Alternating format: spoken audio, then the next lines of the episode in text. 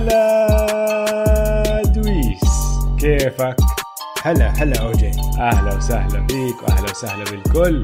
بالحلقة رقم 42 من بودكاست man to man أنا اسمي أوجي. معي عبر النت دويس. هلا شباب. هلا والله. البودكاست man to man بنغطي كل عالم ال NBA في العربي. وهالأسبوع عندنا أخبار كثير حنوصلها. طبعا حنرجع نحكي عن الحلقتين تبعون The Last Dance حلقة ثلاثة وحلقة أربعة. وعندنا ضيف اليوم اوجي ضيف خاص. ضيف قريب عليك. أنت خصوصا يعني. صار لك تعرفه زمان كتير. من زمان بعرف. قديم قديم علينا. وهذا الضيف أخصائي بال process تبعت فيلادلفيا فخشينا أنا وياك تعمقنا بالفيلادلفيا 76 بسنين ال process آه. بصراحة عنده قصص حلوة بتسلي. آه ما هو شوف نحن حكينا معاه بالموضوع قبل شهرين وقلنا شي يوم حنجيبه على البودكاست يحكي لنا عن ال process من المصدر عشان هو كان بفيلادلفيا. آه. بس بعدين الأسبوع الماضي شفنا كيف إنه ال tanking كان موجود حتى من أيام مايكل جوردن وال Bulls في نص الثمانينات. فهذا مش إشي جديد على ال NBA يعني وبس اللي أتقنوه واللي سووه فن ال tanking اللي هم ال Sixers صار اسمها the process ف سووه بدون حياة. آه. هي زودوها هاي. شغلتهم. مش الفن هم زودوها كتير. يعني حسب ما مين تحكي انت يعني آه زي ما انت حكيت. قررنا يعني آه معك حق بصراحة. إذا أنا من مشجعين ال Sixers مبسوط بكون إنه سووها هيك لأنه هلا عندي فريق بينافس بس ما هذا اللي صار. رحنا حكينا معه قلنا له اسمع شو رأيك هالأسبوع؟ نقعد نحكي آه نتعمق بال Sixers وبال process Sixers تحكي لنا عن تجربتك كإنسان مشجع لل Sixers كان عايش في فيلادلفيا أيامها. وتسلينا. فهاي بحلقة اليوم. بس قبل ما نوصل لكل هالمواضيع يا دويس بدي أحكي لك شو اللي صار هالأسبوع لأنه في عندنا أكمل خبر آه، بتعلق بال NBA وطالع من آه، مكتب ال NBA الإداري. جاهز؟ أخبار حلوة. آه. أول واحد أول خبر رايحين على Disney World يسعد الله. بقول لك طلع خبر بيقولوا لك ال NBA لسه عم بفكروا بفكرة آه، إنه يحطوا يجمعوا كل الفرق والناس اللي حوالين الفرق اللي لازم تكون موجودة يحطوهم بجزيره اللي هي فكرة إدويس الأصلية. اسمع كل حدا كل حدا تخوت علي لما قلنا هالفكرة. كل حدا تخوت أنا علي ما إنه- تخوت عليك. أنا ما ما تخوت. تخوت عليك. أنت صاحبي أوجي عشان هيك أنا وياك بنعمل بودكاست مع بعض. آه بس لما كنت في تخوتوا عليك. والله كثير ناس خوت علي. إنه شو يعني شو مفكر؟ كيف يعني نحطهم؟ ليش تشتري جزيرة يعني؟ قلت له ما بلاقي لك محل يعني وحطهم كلهم فيهم. وهلا طلعت أنت صح وال NBA مفكرين بدل ما ياخذوهم على الجزيره ياخذوهم على Disney World وأنا بحكي لك شغلة الموضوع كان بفيغاس كانوا عم بفكروا بفيغاس قبل آه. أسبوعين ثلاثة. أنا بفضل Disney World لأنه اللعيبة راح يلتهوا أقل. أها. درجة الخطورة. بفيغاس عالية مع لعيبة NBA زي ما شفنا بالحلقة الثالثة من The Last آه. Dance حنيجي لها حنيجي لها الحلقة الثالثة. فهذا كان أول خبر. الحلو بهذا الخبر إنه لسه بورجينا إنه لسه الام بي اي عم بفكروا إنه الموسم بده يتكمل. وعلى نفس النمط في عندك خبر طلع إنه الموسم الجاي عم بفكروا هلأ بكل جدية إنه ما راح يبدأ بشهر 10 زي دائما راح يبدأ بشهر 12 وهذا الحكي عشانه كمان هم مفكرين إنه بدهم يكملوا هذا الموسم وراح يتأخر فما راح يقدروا يبدوا الموسم الجاي غير لشهر 12 هدول الخبرين حلوين مرتبطين مع بعض مم. هذول أخبار كثير منيحة الصراحة عشان يعني صار عشان هلا تعرف نفس هذا الأسبوع الدوري الفرنسي كرة القدم خلص. لغوا الدوري وحط أعطوا البطولة لباريس سان جيرمان فكل حدا خاف كل حدا بالرياضة خاف إنه اسمع خاصة مشجعين ليفربول. مش- مشجعين ليفربول خف عقلهم. أوكي. فكل حدا خاف عقله إنه قال لك لا الله يستر. معقول هيك حيلغوا الموسم وهيك. فحتى لبران طلع حكى طلع غرد وقال لك ما بعرف مين عم بيحكي من الإشاعات هاي بس نحن جاهزين وحنكمل هذا الموسم. لبران أكثر واحد ما هو خايف من هذا الإشي. 100% ما في أظن شخص واحد بكل عالم الان بي اي خايف قده. آه. هاي فرصة يعني لإله ما راح تتعوض. الخبر الثالث الام بي اي أصدروا بيان لكل الفرق إنه ابتداء من 8 5 يعني كمان أسبوع الفرق اللي بولايات سمحوا للناس تبدأ تطلع والحظر عم بخف فيهم بيقدروا يرجعوا يفتحوا آه، ملاعبهم عشان يتدربوا اللعيبة. فهذا خبر منيح لأنه هاي أول مرة بنسمع إنه عم بعطوا آه، الأمر للفرق إنه تجمع اللعيبة مع بعض ويبدوا يتدربوا. من شو؟ 11 3 لما لما توقف الموسم. زمان. هذا الخبر الثالث الحلو. بس في عندنا خبر يعني مش لهالدرجة إيجابي اللي هو الدرافت لوتري اللي هو طبعا القرعة تبعت الدرافت اللي بتقرر يومها ترتيب البطاقات بالدرافت تاجلت رسميا. أكيد عشان لازم ينتظروا للموسم يخلص عشان يشوفوا التصنيف النهائي تاع الفرق وني... ما راح يقدروا بالضبط. آه. هلا ال draft مفروض يصير ب 25 6 لليوم ما تأجل بس خلص كل حدا عم بيحكي لك هذا راح يتأجل.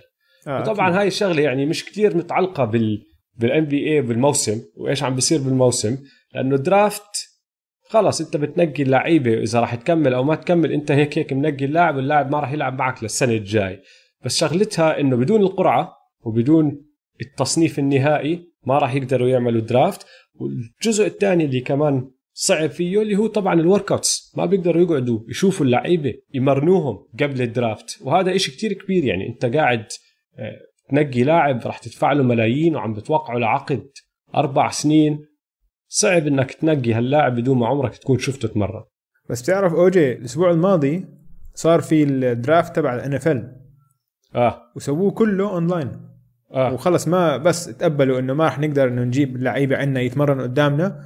بس طبعا عندهم الكليبات منهم هم عم بيلعبوا آخر ثلاث أربع سنين بالجامعة وخلص. إنه عملوا قرارهم بناء على اللي شافوه على الملعب من مباريات يعني. في فرق كبير كتير بين فرق واحد كبير كتير بين ال NFL وال NBA اللي هو عقود اللعيبة بال NFL مش مضمونة آه، أغلب طبعاً. العقود آه. تقدر. تنهيها إمتى ما بدك إنت مع ال NBA إذا وقعت اللاعب ال rookie هذا معك خلص ال NFL لا إنت بتقدر تنقي هاللاعب تحكي له إنت هيك هيك هيك راح يكون راتبك وبعد شهرين من الموسم ما تزبط معك تحكي له سلام سلام وما تدفع له راتبك فهمت علي فهذا الفرق الكبير بيناتهم بس. يلا بنشوف شو بصير الحلو بالموضوع إنه بين لنا هالأسبوع إنه ال NBA لسه قاعدين بفكروا بكل جدية إنه بدهم ينهوا الموسم. ما بدهم يكنسلوه ويلغوه تماما. فهذا الحكي أنا مبسوط عليه. لا أبشروا أبشروا يا شباب. شكله شكله الأخبار سارة حتيجي هلا. إن شاء الله. إن شاء الله.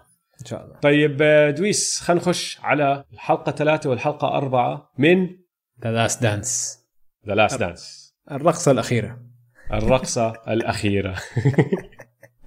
ردة فعلك الأولية بعد ما حضرت الحلقتين الثالثة والرابعة. دينيس رودمان مجنون.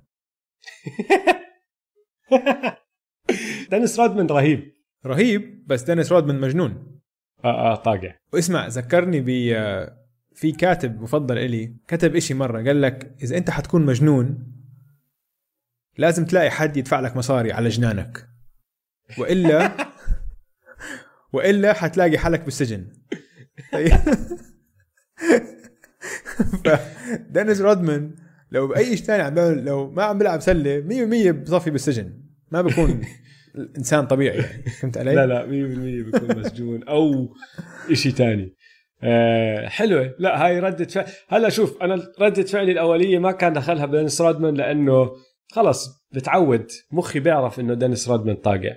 آه. بس الردة الفعل الأولية تبعتي كانت إشي أنا بعرفه بس ما ب... ما كنت متوقعه لهالدرجة لسه موجود اللي هو الكره بين MJ وال Pistons. آه. يعني بعرف قصة ال Bad Boys وبعرف MJ وشو سووا فيه وال Jordan Rules وهالسلاسل اللي كانت ضرب وهو شو كانت مصارعة و UFC أكثر من ما كانت سلة. بعرف كل هالقصص. بعرف إنه ال Pistons طلعوا من الملعب وما سلموا عليه. بس نظرة جوردن لما أعطوه الآيباد وقالوا له هذا اللي عم بيحكيه ايزايا يا زلمة كره كره كره كره شديد. اليوم لسه موجود. آه حتى قبل ما يعطوه هذا إنه بدك تسمع شو حكى عن شغلة التسليم إنه ليش ما سلموا عليهم؟ قال ليش ما ليش تورجيني؟ ما عندي ما في داعي تورجيني.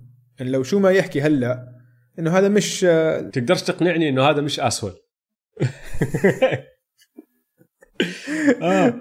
رهيب. لهلا مش طايقه. لهلا لهلا مش طايقه. وصلت معهم لدرجة طلعت عن كرة السلة. خلص صارت عدائية شخصية بينهم. إنه أنا كإنسان ما بحبك وما بطيقك وهذا الحكي صار له 20 سنة. ولليوم. 100% ما غفر له إياها. بعدين اسمع هو شوف ايزايا توماس مكروه من من كل الأساطير تبعون الآخر الثمانينات والتسعينات. لأنه كان يكسرهم هو وفريقه كانوا يكسروا فيهم. كان يكسروا غير عن إنه فريقهم كانوا ال Bad Boys بس حتى لهلأ بعد سنين يعني مثلا هو وماجيك جونسون كمان لسه مش كتير صحبه هو لاري بيرد مش كتير صحبه مرة مثلا حكى عن لاري بيرد وقتها يعني إنه لو لاري بيرد أسود كان ما حد كان كان بيكون أي زي أي لاعب تاني ما حد عم بيحكي عنه.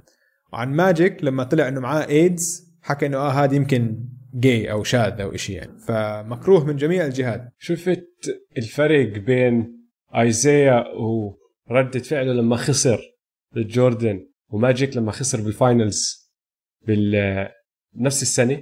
بالضبط آه. ماجيك شافه بعد المباراة وعبطه وكان فيها جد حب إنه مبروك. واحترام. حلوة منك. آه بالضبط. أعطاه كل احترام.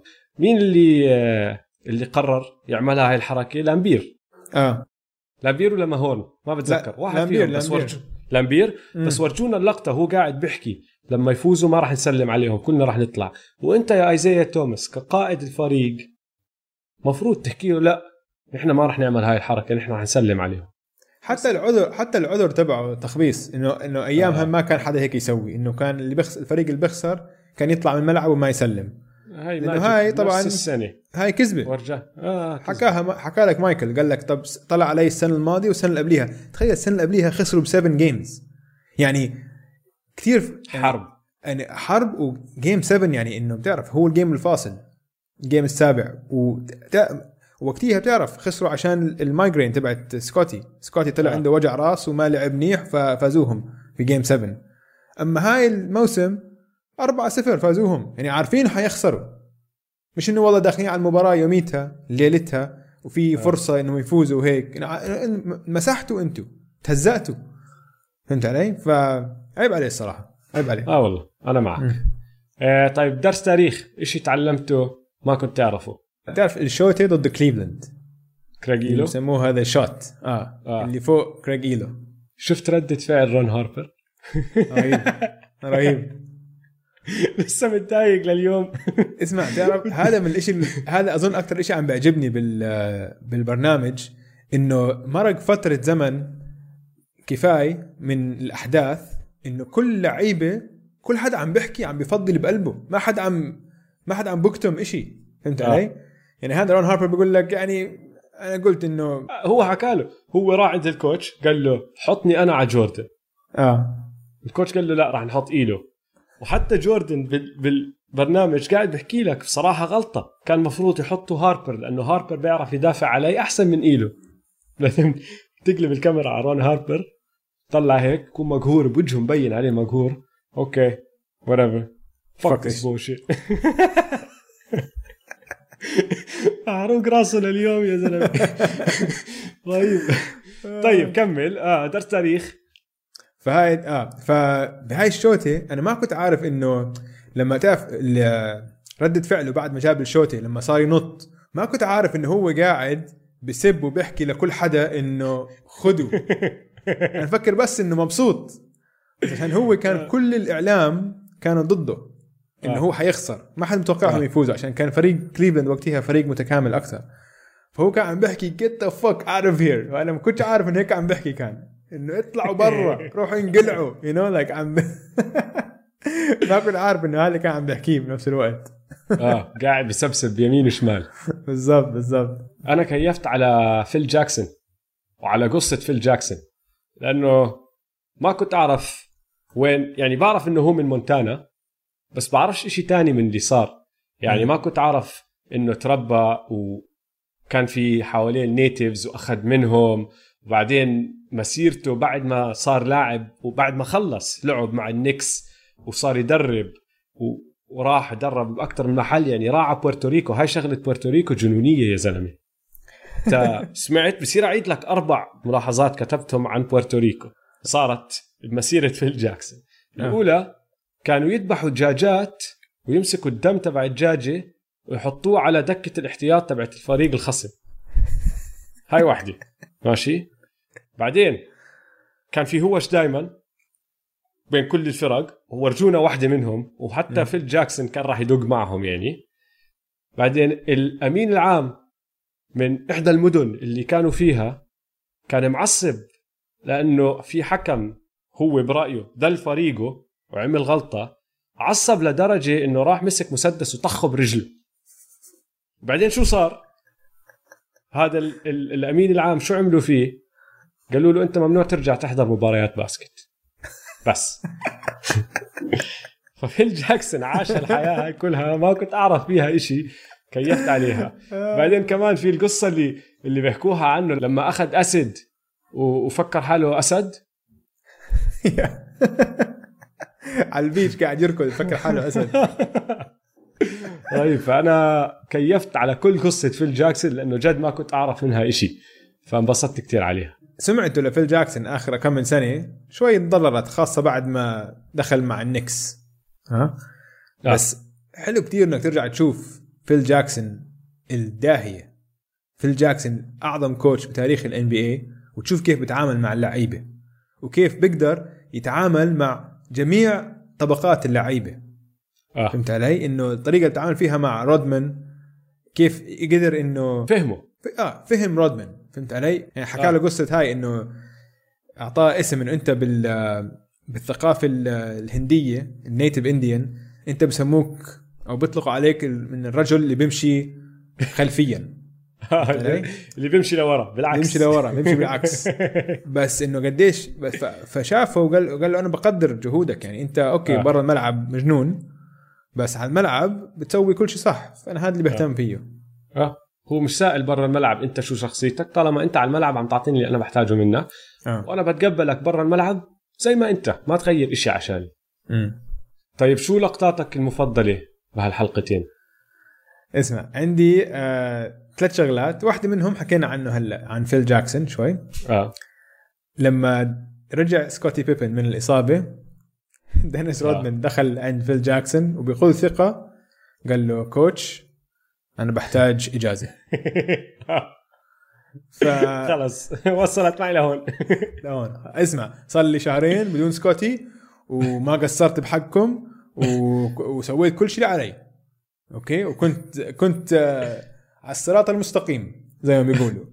ما ل... ما لفيت لا يمين ولا شمال. ما كان في لعب ما كان في مسخرة ما كان في إشي. راح أفقع. راح أفقع. ها أه؟ ففيل جاكسون طبعا شوف شوف فيل جاكسون كمان الداهية. ما عمل قرار هو حكى مع مايكل. حكى مع مايكل قال له اسمع دينيس يقول لك شغله فمايكل قال لك فك شو شو بده دينيس؟ أكيد هذا مش شيء مش شيء منيح. فالمهم بده إجازة بده إجازة. ففيل جاكسون قال له okay بعطيك 48 ساعة. بس يومين تروح على فيغاس. فقط. فجوردن بيقول لك فيل لو تبعته على فيغاس مش حيرجع بعد يومين هذا آه. مش راجع بعد يومين. مش راجع انسى. بس تخلص الحلقة. ولا والطريقة اللي طلع خلصت الحلقة الثالثة اللي طالع من الملعب لابس تبع الزي تبع ال motorcycles الجلد آه وهيك ال bandana واسمع وعم بيشرب بيرة وركب على شو اسمه على ال motorcycle. يعني اسمع أنا بحكي لك. لقطاتي المفضلين من هالحلقتين ماشي؟ عندك آه، دينيس رودمان هو بيحكي عن ال rebounding. أول إشي قصته هو بيحكي كيف كان يجيب ناس يشوتوا عشان هو بس يدرس وين بيروحوا ال rebounds. وبعدين في عندك لقطة هيك دقيقة 45 ثانية بس قاعد بيحكي لك شاطه من هون تضرب هون من هون من هون تضرب هون تطلع هون تضرب هون بدك هون بدك تعمل هيك بدك تعمل هيك. خفت عقلي وأنا بطلع عليه مجنون هذا يا زلمة. مجنون مجنون. كيفت عليها. آه. شو بقول لك؟ في في خط رفيع بين العبقري وبين المجنون. هو, اسمه. هذا هيك بالضبط. يعني هذا ماشي على الجهتين 100% رجل هون رجل هناك. فبعدين عندك طبعا الشغله اللي انت حكيتها كيفت عليها إنه أنا ماشي دغري صار لي أكم شهر محتاج إجازة. كيفت على الشغله الثانية اللي انت حكيتها اللي هو قال له فيل خذ 48 ساعة راح اختفى لاربع أيام. كيفت على شغلة إنه MJ اضطر ينزل على فيغاس عشان يرجع دينيس رودمان دخل عليه على الغرفة. يعني لهالدرجة وصلت معهم إنه إذا MJ ما راح ما كان رجع. كان ضل مكمل لا. ابصر إمتى؟ اسمع أظن يعني آه، جوردن ما بيحتاج أي عذر إنه يروح على فيجاس كمان. هو آه هو كيف. بكون سحب له لك لا أنا بجيبه علي علي خليها علي. coach coach أنا بجيبها. بعدين لما رجع مصورين ال- التدريب ال training اللي هو رجع فيه ماشي؟ شفت شو لابس؟ بأواعي النوم لابس بيجامة. آه لابس البيجامة تبعته شكله سحبه من فيغاس على الطيارة رجعه على اللي هو ال practice facility ابدأ تدرب. لسه لابس البيجامة نص نايم. وبنفس التمرين هذا بقول لك جاكسون قرر يعاقبهم. فعمل اللي هو بسميه ال Indian drill كلهم. بركضوا بصف واحد. والأول هو طبعا بقرر على السرعة والأخير لازم يطلع يسبق الكل ليوصل للأول. مم. فجوردن انقهر إنه ليش قاعد بتعاقبنا نحن كلنا عشان دينيس رودمان سحب خمسة أيام زيادة على الإجازة تبعته؟ قال لك شوفوا شباب نحن كلنا راح نركض يعني بسرعة هادية. هرولة هرولة بسيطة ما بس يا خفيفة ظريفة هيك ما حدا يتعب كتير وبنكون عم نعمل اللي حكاه فيل قال لك okay. ركضوا ركضوا ركضوا صار دينيس رودمان بالآخر. فهلا صار دينيس لازم هو يطلع الأول صح؟ شمط لقدام صار الأول صار هلا هو القائد. سحبها sprint. بقول لك شمطها سرعة. على الآخر full speed يعني. صف الفريق بيلحق وراه ومش قادرين يلقطوه. لفوا أربع مرات لحد ما مسكه. فدينيس رودمان من فوق لتحت. كل لقطات المفضلين بهدول الحلقتين. دينيس رودمان. كل شيء صار حوالين دينيس رودمان. لو يعملوا وثائقي كامل عن دينيس رودمان بحضره اسمع يعني غير عن طبعا جنانه وهيك لازم ما ننسى أحكي لك شوية أرقام عن دينيس رودمان خلال هذيك الفترة. فترة من ال 91 ل 98 okay؟ طبعا كان هو متصدر ال rebounding بهدول السبع مواسم بال NBA ال average تبعه على السبع مواسم 16 rebound.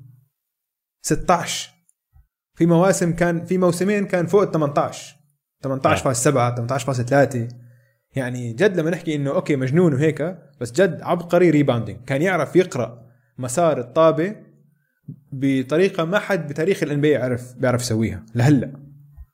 يا زلمة بيقول لك كان يعرف وحكاها لحظه صغيرة كان يعرف حسب اللاعب اللي عم بشوت شو لازم يعمل. آه كيف الطابه عم تلتف؟ إنه لاري آه. بقول لك شوطه لاري بيرد بتلف غير عن شوطه ماجيك جونسون مثلا. بالضبط. كان حافظهم. إذا هذا آه. عم بشوت راح تلف هيك راح تضرب هيك راح تنزل هون. لا لا مش طبيعي. عبقري عبقري. وآخر آه، لقطة عجبتني كتير كتير كتير آه. من آه، هوراس جرانت. لما كانوا عم بيسألوه عن آه، وقت البيستونز ليش ما سلموا عليهم قال بصراحة نحن يعني مسحنا الأرض فيهم فما بنحتاج إنه هم يسلموا علينا. بس بالعكس الطريقة اللي هم حطوا راسهم بالأرض ومشيوا. يعني straight up bitches إنه دول طنطات يعني. حطوا راسهم بالأرض ضلوا ماشيين. طيب آه، أشياء تتمنى لو ركزوا عليها أكثر آه عندي كلمتين بس. آه. كارمن الكترا رجعت لأيام آه، المراهقة آه. اسمع. عمرها يمكن خمسين سنة. معقول هيك لسه؟ آه ما بعرف. وأكيد في لها قصص تانية هي ودينيس رودمان أنا بعرف عن قصة واحدة نقدرش نذكرها على البودكاست. أنت بعثت لي إياها. هذيك نقدرش نحكي فيها بس يعني آه آه صعب نحكي اللي بال... اللي فضولي يخش على. جوجل وبس يطبع. كارمن إلكترا ورودمان ويشوف شو بيطلع لكم. كارمن إلكترا رودمان training facility بتلاقوها. لا أنا لإلي بالنسبة لإلي يا ريتهم ركزوا على ال tactics أكثر حطوا شوي هم حكوا شوي عن تكس وينتر اللي هو المدرب اللي طلع بال triangle offense.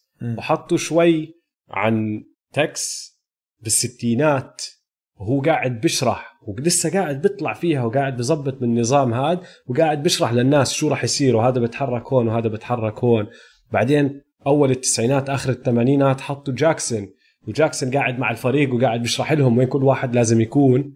فالله حلو. فكيفت عليه هذا الإشي التكتيك والحركات الصغيرة. حتى في لقطة قاعدين على ال bench رودمان و MJ وقاعد بيحكي MJ لرودمان عن الحركات اللي لازم يسويها لما هو يلف حوالين screen وين يروح وين يجي وشو يسوي. لأي إنسان بفهمش سلة عم بيحكوا لغة تانية. آه.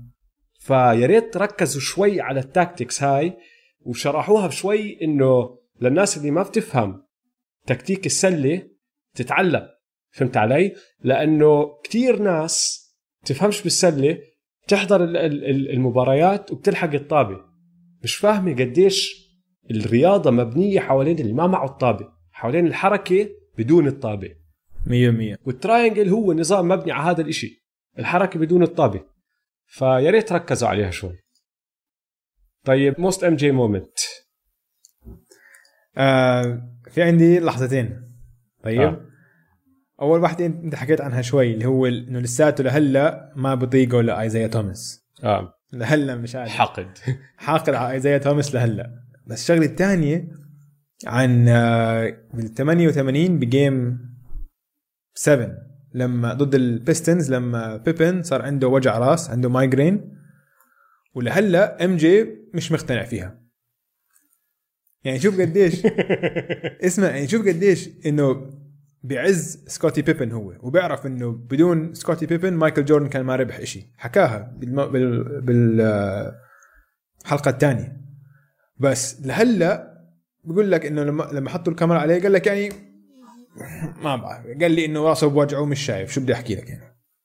ما بقدرش. ما بقدرش أنكرها. هيك بحكي هو. بس هو مش مقتنع ابدا. لا. مش مقتنع ابدا هو. إنه يعني كيف يعني؟ بصراحه بعقليته هو بقول لك لو إني أنا محله كان لعبت وكان دمرت الدنيا. وهي كمان fast forward سبع سنين وراح عملها بال flu game واللي ما سمع حلقة Step Back الأولى عن ال flu game يروح يسمعها لأنه كويسة. وبتخش حلوة اوجي حلوة. منك هاي اوجي كيف حطيت دخلت على الموضوع؟ هاي اسمها plug آه، أنا أكثر لحظة MJ كيفت عليها لما سام سميث اللي هو كان صحفي آه، بشيكاغو يقول لك أيامها هذا عم بيحكي عن مباراة كريج إيلو وال Cavs قبل السلسلة هديك. يقول لك أيامها كان في ثلاث صحفيين بشيكاغو بكتبوا عن ال Bulls. فواحد فيهم تنبأ إنه تخلص السلسلة 3-0 لل Cavs الثاني توقع إنه تخلص آه، بأربع مباريات فثلاثة واحد لل Cavs وأنا تنبأت إنه راح تخلص 3 2 خمس مباريات اللي هو ال max كان ايامها الدور الأول خمس مباريات max. لل Cavs فقبل المباراة الخامسة طلع امجي على الملعب شافهم الثلاثة قاعدين لف عليهم قال لهم we took care of you. We took care of you. Today we take care of you. قال لهم خلاص أنت خلصنا عليك. انت الثاني خلصنا عليك. انت اليوم بنخلص عليك. هاي امجي امجي العاده مان كان أيوة، كثير أيوة. شاطر مع الصحافة. آه. الصحافة كانوا يعبدوه ها آه. ومبين. عليه حتى لما تشوف اللحظات الصغيرة هاي اللي بيكون هو عم بيحكي معهم باخذ وبعطي معهم بطريقة كتير حلوة. بالضبط بالضبط. يا زلمة هيك كثير كبار. آه. كثير هيك شخصية يعني شخصية له هيبة غير طبيعية. في هاي إله هيبة. له هيبة man مش معقول شو إنه هيك class يا زلمة. آه. شو هذا؟ آه, آه, آه, واسمع أنا ال most MJ moment إلي كمان. آه. إنه بالصيف لما خسروا آخر مرة بال game 7 ضد ال Pistons كيف ما راحوا على إجازة كلياتهم بلشوا يتمرنوا بكير بالصيف وصاروا يرفعوا أثقال عشان إنه يجهزوا للحرب السنة الجاي. كل لعيبة الفريق بيحكوا لك إنه نحن okay professionals بنتمرن لكن لما تشوف أحسن لاعب بال- بالدوري وأحس- وقائد الفريق بتمرن أكثر منك. أضعاف. وأضعاف. أكثر منك هاي بتشجعك أنت. آه. يعني حتى بيبن بيقول لك إنه مايكل هو أعطانا الثقافة إنه نحن لازم نكون the best ما نكتفي بس إنه آه وصلنا ال semi final أمورنا تمام. انه هو لا. كان من عقليته وهيك فهو كان قائد بأفعاله مش مش بحكيه كثير انه هم شافوه كيف. بيشتغل على حاله بالضبط هو بيشتغل كيف بيشتغل على حاله وصاروا هم يشتغلوا ويتمرنوا نعم. بالقوة اللي هو بيتمرن فيها وآخر شيء بدي أحكيها عن نهائيات ال 91 لما أخيرا تخطوا عقبة ال Pistons ومسحوهم 4-0 ووصلوا ال finals والطريقة اللي سووها بال... بالحلقة إنه بآخر quarter إنه فيل جاكسون قال له إنه مين فاضي؟ جون باكسون فاضي أعطي ال pass لجون باكسون خليه يشوت okay؟ بس الحقيقة إنه MJ قبل هاي MJ كان عم MJ كان عم بيسيطر على المباريات كاملة. خلي اقرأ لك ال... الإحصائيات تبعونه بالنهائي تبعون 91 okay؟ خمس مباريات لعبوا طبعا فازوا 4 1 معدله كان 31.2 نقاط. 11.4 assist wow. تعرفها هاي؟ أنا ما كنت. اعرف وأنا ما كنت أعرف. 11.4 assist يا زلمة. wow. 6.6 rebounds 2.8 steals يعني تقريبا 3 steals وواحد ونص block okay؟ أوف. وبفعالية مش طبيعية. 56% field goal 50% من ال three. و85% free throws هلا الثريات okay شات أربعة بس. بس إنه okay. وكان وكان يلعب. أربع أربعة بكل السلسلة ها كل السلسلة آه.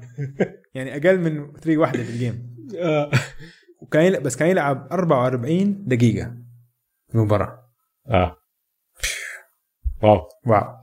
فحلو كتير إنه بعد ما فاز يعني شوف هاي الشغلة اللي بتميز أظن اللي حتى لبران ما وصل لها هلا.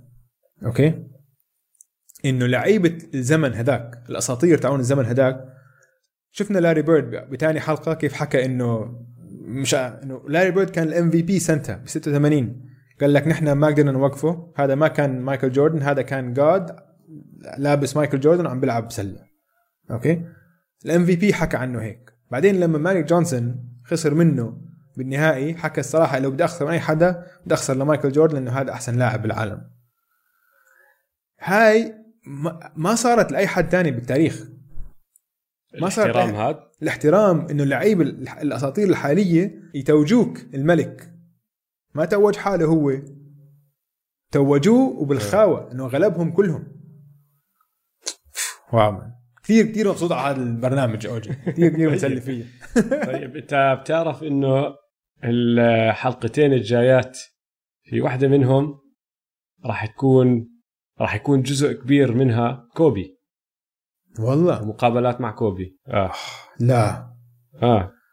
أشعرت بدني آه. هلا يا زلمه مشاهدة صعبة راح تكون أظن.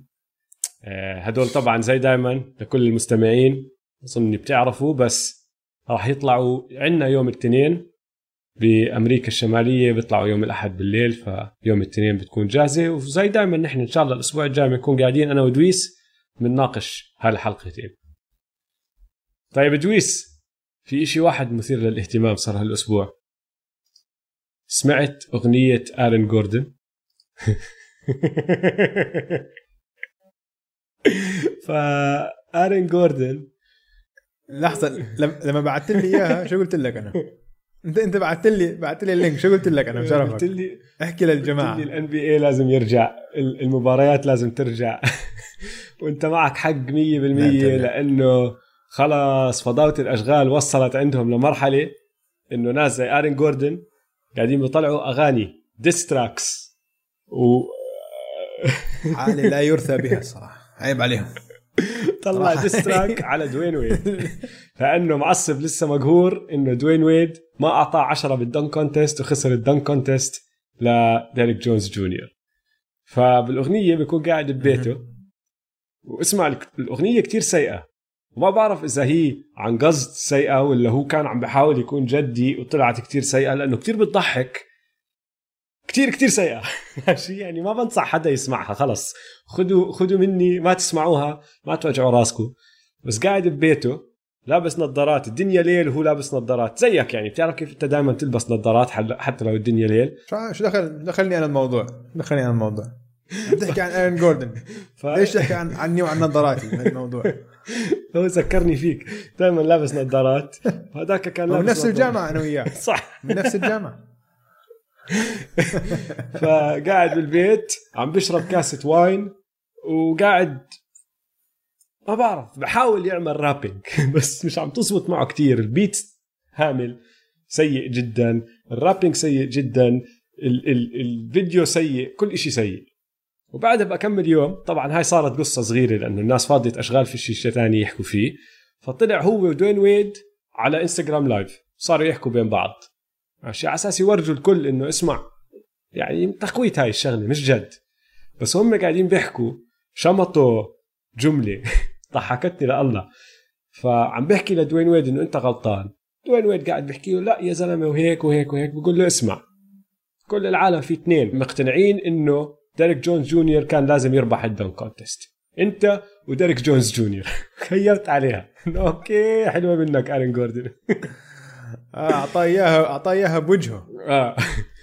فهذا الإشي الوحيد اللي مثير للاهتمام اللي صار الأسبوع. اسمع أنا لقيت شغله كمان. في كان في آه، كريس بول على مقابله وحكى إنه ب 2011 اسمع هاي. كان في صفقة ممكن تصير بين الهورنتس وقتها كان كريس بول مع الهورنتس ومع الوريورز كانوا الوريورز بدهم يعطوا ستيف وكلي للهورنتس عشان ياخذوا كريس بول على الوريورز. أوف. بس كريس بول ما قبل. أوف. كان تغير تاريخ ال NBA تخيل من. شو؟ أنا لما قراتها قلت إيه كيف يعني؟ بس- بس السبب إنه هو هاي وقتها كان لسه ستيف كان لسه عنده إصابات ومش مبين شو هو جديد. كلي كان لسه كلي rookie. وكريس بول كان كريس بول كان عزه. بول كان كريس بول. آه. آه. وكريس بول قال لك إنه ما بدي أنقل على ال West عشان هو من ال East ما بده ينقل على ال West. غريبة ها؟ آه. تخيل لو صارت هاي. wow.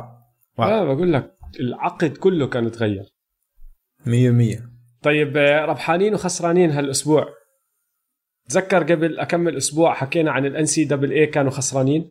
yes طبعا. هالأسبوع هاد ال NCAA قرروا إنه كل لعيبة ال NCAA هلأ بصير يربحوا مصاري من رعايات آه، من من ال social media تبعهم آه، من استعمال اسمهم وشكلهم. يعني بيقدروا يطلعوا بدعايات والامور هاي. طالما ما عم بيربحوا مصاري لأنه حدا عم بدفع لهم يلعبوا الرياضة تبعته. على أساس ما يكون محترف. طبعا هذا قرار كبير. كتير كبير. فالربحان هون مين؟ كل لعيبة. الجامعات. لأنه خلى راح يقدروا يربحوا مصاري خلص يعني بيقدر يروح يفتح شركة إذا بده. كان ممنوع. يفتحوا شركات يا زلمة. حقهم يا زلمة. تخيل. 100% وكان مش بس شركات كان ممنوع مثلا لو راحوا على مطعم لو حد أعطاهم وجبة ببلاش واكتشفوا هاي مشكلة لهم تخيل يا زلمة. آه. شو هالحكي الفاضي. فحلوة منهم اللعيبة هلأ راح يستفيدوا من هاي. ال NCAA بعدهم خسرانين لأنه أحسن اللاعبين اللي راح يطلعوا من ال من ال high school ما راح يروحوا على ال NCAA خلص هاي شوي شوي راح تروح.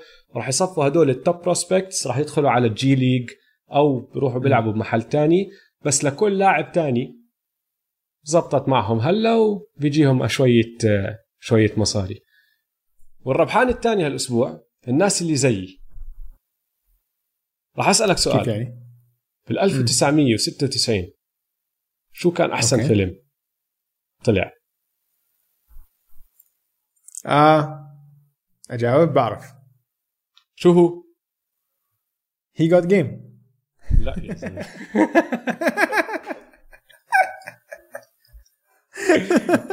لا يا زلمة He Got Game He Got Game طلع بال 98 98 Okay. بال 96 كان أحسن فيلم. Space Jam آه okay okay. Yeah yeah وهذا الأسبوع طلعوا اللوجو الجديد تبع Space Jam بقولوا لك بال 2021 راح يطلع الفيلم. فعم بتحرك لقدام وعم نشوف خطوات. فلناس زيي أنا حضرته بلكن سبع مرات وأنا صغير. كان أرهب فيلم بالعالم. مبسوط.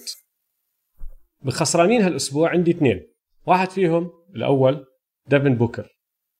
تعرف ليش؟ ليش؟ أنت مالك على ديفن بوكر أنت؟ دائما أنت لا لا أنا بحكي لك دائما. حاط حاط عليها الزلمة. ليش؟ بصراحة حكيت عنه حكي كتير حلو هذاك اليوم. وهلا خرب على حاله كل إشي. لأنه تصور ديفن بوكر هالأسبوع ماخذ road trip السيارة مع مين؟ مع كندل جينر اللي هي طبعا أخت كيم كارداشيان. وكل حدا بتابع لل NBA بيعرف إنه في إشي اسمه ال Kardashian curse لعنة الكارداشيانز. وأي لاعب بخش بوحدة فيهم باكل هوا. تتدمر مسيرته. فديفن بوكر يعني هذا أسوأ قرار ممكن يعمل. أسوأ قرار. خلاص مسيرته راحت. ديفن بوكر خسران هالأسبوع وراحت عليه. بس أوجي آه. أوجي أوجي أوجي. آه. يعني okay ماشي. آه. لعنة الكارداشيانز آه. معروف. آه. بس يعني أنت شفت هلا كندل جينر؟ عمرك شفتها؟ عمرك؟ ما نقدر نحكي إنه ديفن بوكر مثلا ربحان كمان عشان مصاحب كندل ماشي. ممكن يعني. شايف. ممكن يدخل بالفئتين. وجهه وجهة نظرك فيها منطق. فبقول لك okay ربحان وخسران. خسران على. الملعب. ربحان أيوه ربحان برا الملعب. أيوه. 100% 100% والخسران الثاني اللي عندي آه، جون وول. متذكره؟ كان آه point كان يلعب بال كان يلعب point guard. زعيم سريع مهم. كتير. فجون. وول صار له مصاب أكمل سنة. طلع بمقابلة هالأسبوع وحذر ال NBA قال لهم يا جماعة أنتوا لسه ما شفتوا أحسن نسخة من جون وول. أنا راجع لكم أقوى من دايما. وأنا جاي أدمر الدنيا وأرجع أحسن point guard بال NBA هلا على راسي وعيني. أنا أنا بدي جون وول يرجع. بدي إياه يتعافى وبدي أشوفه على الملعب. بس يا جون وول أنت ما راح تكون أحسن لاعب بال NBA أحسن point guard بال NBA أنت ما راح تكون من أحسن عشرة أظن بال NBA لأنه للأسف الشديد يا سيدي العزيز طريقة لعبك تتكل كتير على السرعة واصاباتك التنتين اللي أكلتهم راح يدمروا سرعتك لأنه ركبة اسوء وأكيليز. إصابتين أكيليز والركبة. بالضبط. فسرعتك ما راح ترجع زي ما هي. عمرك راح يصير 30 سنة كمان شهر شهرين شي هيك. بتعرفش تشوت. أنت مش. شوي ثريات. فللأسف الشديد يا جون وول ما أظن ترجع زي ما كنت. من ال top point guards بال NBA مشان هيك هو خسران. آه 100% على الجهة الثانية عكسه آه. آه شفت مقابلة مع زايون مع ايرني جونسون تبع ال TNT آه. يقول لك زايون أنا جاهز. جاهز إنه لو بلش الموسم كمان أسبوع أنا جاهز. عندي ملعب في البيت عم بتمرن طول الوقت. حضرت هالمقابلة؟ جاهز اللعب. إيه؟ حضرتها؟ حضرتها كيف شكله؟ مش واسع بال... بالشاشة.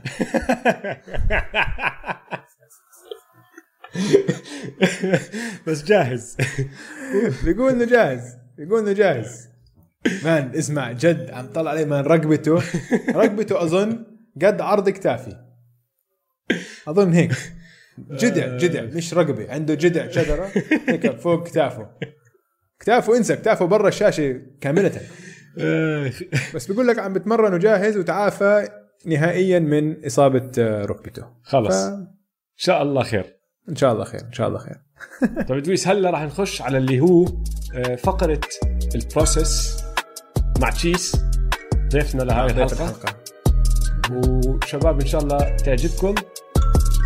وهلا تشيس هلا شباب. اليوم عندنا ضيف خاص. هذا ضيف عاش بفيلادلفيا كل فترة ال process. وغير عن إنه مشجع فيلادلفيا كان بفيلادلفيا طول فترة ال process هو كمان أخوي. آه أنت مفروض تبدأ فيها هاي. يعني مفروض تبدأ إنه أخوي ومشجع لل Sixers وعايش في فيلادلفيا. لا بس من من يوم يوم من يوم يوم مظلوم يا وجه. هلا شباب. هلا هلا. هلا أوجي هلا دويس. كيفك تشيس؟ اليوم عندنا تشيس وعندنا دويس. آه والله تشيس أهلا وسهلا فيك بالبودكاست. نحن متحمسين لله على الحلقة هاي. والله شرف لي أكون مع ب man to man صراحة يعني. بعرف ال- ال list طويلة وكثير ناس بدهم يخشوا على ال man to man فأنا حاس حالي نحن أوجي إحنا ما فكرنا بشغلة. في شباب حيزعلوا من هالموضوع. مية مية. في شباب قاعدين بيستنوا بالدور. اسمع أنا راح أحكي لهم راح أحكي لكل المستمعين ليش جبنا تشيس على البودكاست وبعدين أنا بحكي لكل هدول الشباب اللي زعلانين إذا عندكم قصص زي قصصه وإذا عشتوا تجربة زي تجربته تعالوا أهلا وسهلا فيكم. بس الموضوع وين بدأ أصلا؟ تذكر قبل كورونا لما كنا نطلع نشوف بعض نقعد ببيوت بعض وهيك مرة قاعدين نحن الثلاثة عم نحضر game basket وعم نحكي عن ال Sixers وأنا وياك دويس داقين ببعض ومشجع ال Sixers قاعد جنبنا بيحكي يا زلمة أنتوا ليش زعلانين؟ لو أنتوا تعرفوا بس شو كان يصير أيام ال process وخش لنا بعالم ال process من وجهة نظر واحد كان عايش بفيلادلفيا. فهمت علي؟ فأنا وياك كيفنا طبعا. متنا ضحك على القصص والأشياء اللي عم بتصير. وقلنا لا هذا لازم 100% ينحكى على البودكاست هدول القصص لازم تتشارك مع الناس لأنه كتير قلال أظن اللي بيسمعوا لنا وكمان كانوا عايشين هناك أيام ال process ومشجعين لل Sixers فمشان هيك جبنا تشيس وزي ما أنا حكيت لك إذا في واحد من هالشباب بده يطلع بالبودكاست أهلا وسهلا يسمع اليوم الحلقة بيقول لنا إذا عنده قصص كمان حلوة زي هيك. ولا لا؟ حق. حق. طيب قبل ما نخش بالموضوع أو قبل ما نخش بالموضوع مع تشيس بدي أذكر الكل بشو هو ال process وفي ناس أنا متأكد ما بتعرف التفاصيل فعشان يكونوا عارفين على كل شيء. ال process اسم انعطى لأكبر tank صار بتاريخ ال NBA وال tanking زي ما كلنا بنعرف موجود من يوم يومه. يعني طالما نظام ال NBA بكافئ الفرق السيئة وبعطيهم بطاقات عالية بال draft راح يكون في tanking ومن يوم يومه بصير بطرق غريبة عجيبة على الخفيف على السكيت بريحوا لعيبة مصابين هيك هيك هيك. لاجوا الفيلادلفيا 76رز وسام هينكي المدير العام الرئيس تبعهم بال 2013 وغير كل إشي. قال لك أنا بدون حيا راح أعمل tank خرافي. راح أتأكد إنه فريقي أسوأ فريق بدخل على الملعب لها الكم سنة وراح أضل أجمع بطاقات عالية ولعيبة باخذهم. لإيش؟ أصير فريق بنافس. بدون حيا. آه عينك عينك. يعني ال NBA خف عقلهم إنه شو اللي عم بيعمل هذا شو اللي عم بيعمله هذا الزلمة؟ بالضبط. ومن وقتها غيروا القوانين عشان آه. ال process آه قبل يعني سنتين غيروا القوانين. آه هم زودوها بصراحة. وهلا راح نخش بالموضوع شوي. sorry قاطعك بس عشان عم بحضر Last Dance زي ما كل مستمعينكم عم بيحضروا Last Dance آه وكنت بتفاجئ إنه كان موجود ال tanking بأيام ال eighties آه دائما دائما موجود. بس مش بالوقاحة اللي عملوها ال Sixers لا وقاحة ال Sixers ما في زيها ما في زيها وما أظن نرجع نشوف زيها بالتاريخ. وما عم بحكي ما في زيها بس بال basket ما في زيها بأي رياضة أظن. ما صارت. فهمت علي؟ هلأ أنا بدي أرجعكم ل 2004 2005 لأنه هذا كان آخر موسم ال Sixers كان عندهم سجل فوق ال 500 انتصارات أكثر من خسارات لبعد ما خلص ال process ماشي؟ بال 2004 2005 كان سجلهم 43 انتصار و39 خسارة. الثمان سنين اللي بعدها كان فريق ال Sixers ما بينافس بس مش سيء لدرجة إنه ياخذ بطاقات عالية. ما حققوا سجل فوق ال 500 ولا واحدة من هالثمان سنين. مرتين أظن جابوا سجل إنه 41 41 بس غير هيك كانوا فريق يعني بأواخر الفرق اللي بال playoffs اللي بيدخلوا ال playoffs آه، أيوة. بالشرقية أو سابع ثامن. من الفرق أيوه تاسع عاشر. يعني بهدول المراكز. وهدول اسوء هدول اسوء مراكز تكون فيهم كنادي بال NBA لا أنت عم بتنافس ولا أنت سيء كفاية لتأخذ بطاقات متقدمة في ال draft. أعلى بطاقة أخذوها بهالثمان سنين كانت بال 2010 أخذوا البطاقه الثانية نقوا فيها إيفن تيرنر وشنصت معهم. ما كان المفروض هم أصلا يطلعوا ثاني بس غير هالسنة هاي ما عمرهم طلعوا عن رقم 12 عن البطاقة رقم 12 لوصلنا إمتى؟ ال 2013 2013 شغلوا سام هينكي. وسام هينكي خش بيقول لك شوفوا أنا عندي نظام اللي هو ال process ونحن رح نتبعه وخلوها علي. وبدا بحركة كتير قوية اللي هو ليلة ال draft أخذ ال all star الوحيد اللي كان عندهم بهذا الفريق اللي هو جرو هوليدي وبعته على نيو أورلينز أخذ من نيو أورلينز ال pick السادس اللي نقى فيه نيرلينز نويل وطبعا نيرلينز نويل ما لعب أول سنة وكان عندهم ال pick تبعهم ال11 السنة اللي بعدها اللي هي 2014 بال draft تبع هذيك السنة نقوا ثالث. بال 2015 نقوا ثالث بال 2016 نقوا أول بال 2017 نقوا أول. سجل الفريق بهالأربع سنين. شباب رقم مرعب 75 انتصار و328 خسارة. ما شاء الله. ما قصروا ما قصروا. اسمع في موسم فازوا فيه 10 مباريات بس. 10 and 72 مش طبيعي يا زلمة. عكس البولز. بس اسمع مش طبيعي مش طبيعي. الفريق ما, ما, ما كان فريق NBA كان ولا فريق جامعة ولا فريق D League كان فريق اشي إشي خرائي وهامل وفريق لعبه زبالة. ومش سائلين مكيفين على هالموضوع. آه، في قصتين بضحكوا بالموضوع هذا. إنه بنص المعمعة هاي جابوا بريت براون اللي هو لسه ال coach تبع السكسرز وبعد ما ال season خل- خلص زي 12 فوز شيء هيك سجل طبعا زبالة. أعطوه 2 year extension هو عنده أسوأ record ك coach بالعالم. اسمع جد. ما عمري فكرت فيها. هاي لو تطلع على السجل تبعه كتير هامل. وأعطوه contract extension سنتين. بنص الحق مش عليه. هو دخل على فريق عارف إنه هيك راح يصير معه. وراح تضلها معه للآخر. هلا لما يمشي الزمن ونرجع نطلع على بريت براون راح نشوف إنه السجل تبعه كتير زبالة من وراء هالسنين هو اسمع عشان هيك أظن عشان هيك لهلا ما كحشوه عشان هيك بحسوا إنه والله نحن صراحة هو حطيناه بهالموقف بهالموقف سنين المحرج مع. ال process وكان يخسر 70 مباراة بالموسم. هلا لما صار الفريق محترم معقول نكحشه؟ قاعد جايينه هيك بس. ف... فتشيس هلا بدنا نخش ونسمع منك لأنه أنت اللي عشته هالزمن. بس قل قلنا وأحكي لكل المستمعين إمتى أنت نقلت وعشت في فيلي؟ ابدأ بهاي الشغلة. والله أنا آه، أول شيء أنا من يوم يومي بالبيت مهووسين basket نحضر NBA وكل شيء ودائما عندي soft spot لأن ايفرسون طبعا حبيبنا ايفرسون حبيب البودكاست وحبيبي. دائما كان عندي شغلة للسكسرز فيلادلفيا. نقلت ب 2008 على الجامعة واشتغلت وهيك فأنا من 2008 ل 2017 كنت ببنسلفانيا most of the time تقريبا ساعتين بعيد عن فيلي وآخر سنة اللي هي 2016 2017 نقلت آه، على فيلي. بس كنت وقتها يعني خلاص يعني نقلت على منطقة فيلي you're Philly sports fan يعني حتى لما الفيليز بيلعبوا تحضر الفيليز. very passionate fan base لازم يعني لازم أوضح إن فيلادلفيا one of the big markets تعتبر. مشجعين أو الناس من فيلادلفيا دائما بيقارنوا حالهم بين نيويورك وبين بوسطن ونيويورك هيك نيويورك وبوسطن آه هيك أرتب والناس فيها أنظف وهيك.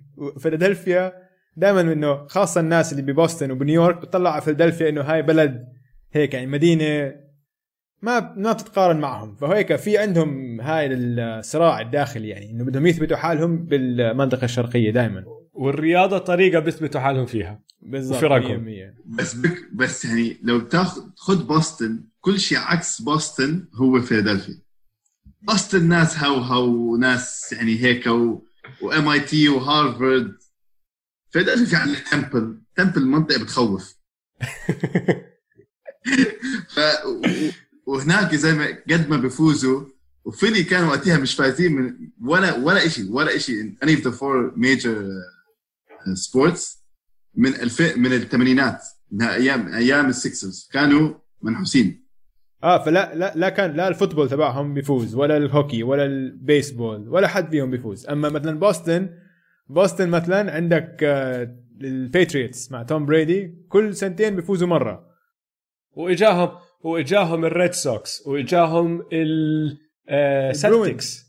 السلتكس كلهم- آه كلهم. آه، يعني كلهم. محوشين ف- فالسؤال لك إذا هيك لما خش هنكي على الموضوع هنكي من أول يوم كان كتير واضح. قال لك أنا هذا النظام تبعي نحن هلأ رح نصير فريق سيء ورح نربح بطاقات عالية وهدول بطاقات عالية بالمستقبل رح يساعدونا. فهو قال لكم من أول يوم خلص هاي نظامي. كيف كان شعور ال- البلد لما انت كنت عايش فيها والناس اللي اللي فيها؟ هم كلهم بدهم يفوزوا بس هو داخل عليهم بحكي لهم لا نحن رح نخسر. شوف والله سام هنكي كان يعني أو controversial كثير كان. كان في ناس شايفين بعد نظر آه، بس كان كثير controversial وكان كثير ناس يكرهوه. كثير يعني يكرهوه الناس. وهو كان عارف هو يعني كان يحكي إنه أنا إنه خلاص thing. يعني في أحد التيشيرتات لما صار السكسرز فريق كويس سام هنكي died for our sins. آه for our wins for our wins. سام هنكي died for our wins. فهو ضحى هو ضحى بسمعته. هو كان كبش الفدا يعني هو كبش الفدا. كل هالمشروع هذا. آه والله اسمع شوف وقتيها أول ما اجى امبيد صار الناس يحكوا إنه على فكرة في there might be something في في إلها اللي عم بيعمله له منطق هذا الإشي اللي عم بيسويه هو. بس أقول لكم كم كم قصة. أنا كنت أرو... كنت أروح game ات هون وهناك لما لما أميل على فيلي كان سعر التذكرة مش لل nosebleed seats.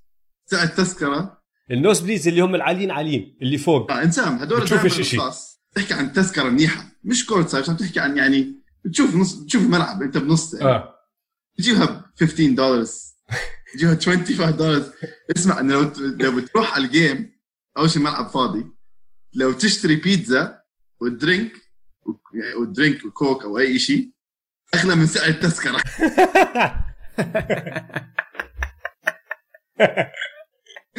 كان بتمناك انه تروح على game 6 انه إنه مشان الله تعال. إنه أنت تقعد لآخر ال game. إنه كانت game 6 زي كأنه تعرف وأنت ماشي هيك بالشارع بتشوف هيك ماشي بميل. بميل شوي بضل طالع. التذكره كلها كلها 15 دولار.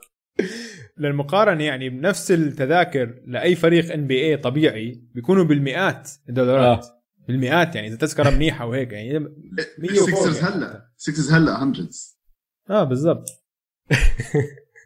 في بعدين شوف كانت كان أو بعض اسمع كانوا كانوا ما يحكوا عن Sixers خلاص Sixers process إنه انسى إنسى ال NBA نحكي بال NBA بس بال final إنه هيك لبران حيفوز. لبران كان وقتها فهمت علي هيك بس ما ما بنجيب سيرة ال basket بالمرة. إيش يعني؟ بالأخبار ما بتجيبوا سيرة السلة من مرة؟ ما, ما في. في ال NFL شو عم يصير بال NFL شو عم يصير بالبيسبول شو عم يصير بالهوكي ال basket يمكن one sentence إنه لبران فاز. كمل.